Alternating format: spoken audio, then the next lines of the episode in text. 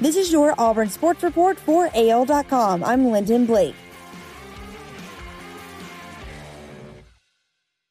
Jalen Green won't be attending Auburn. In fact, the five star combo guard won't be attending any college.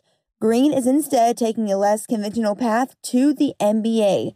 The number three player in the 2020 class, according to the 24 7 Sports Composite rankings, will be foregoing college in order to play professionally in the NBA G League for a season before making himself eligible for the 2021 NBA draft, he announced Thursday in an Instagram post. He said this It's been a crazy, exciting journey for me and my family, Green said. The opportunities have come, but the ultimate goal is to get to the NBA. So, with that being said, I've decided to partner with the NBA G League's new team for elite players. Auburn's offensive line officially has a new member. Less than a week after committing to Auburn, Akron graduate transfer Brandon Council was signed with Gus Malzahn's program, the team announced Thursday morning on Twitter. Council, who chose Auburn over Missouri, will have one year of eligibility remaining after playing as a redshirt junior for the Zips last season.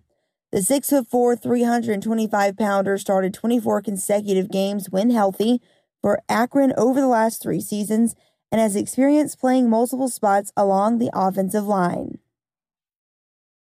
Just hours after officially adding a piece to its 2020 offensive line group, Auburn picked up an addition to its 2021 class along the line. Three star offensive tackle Jamarion Gooch announced his commitment to Auburn Thursday night, making the decision known on Twitter.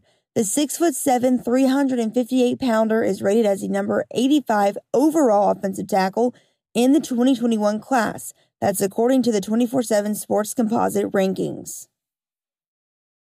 The NCAA doubled the amount of time athletic staffs can have with their players, but the move didn't faze the Auburn football program at all.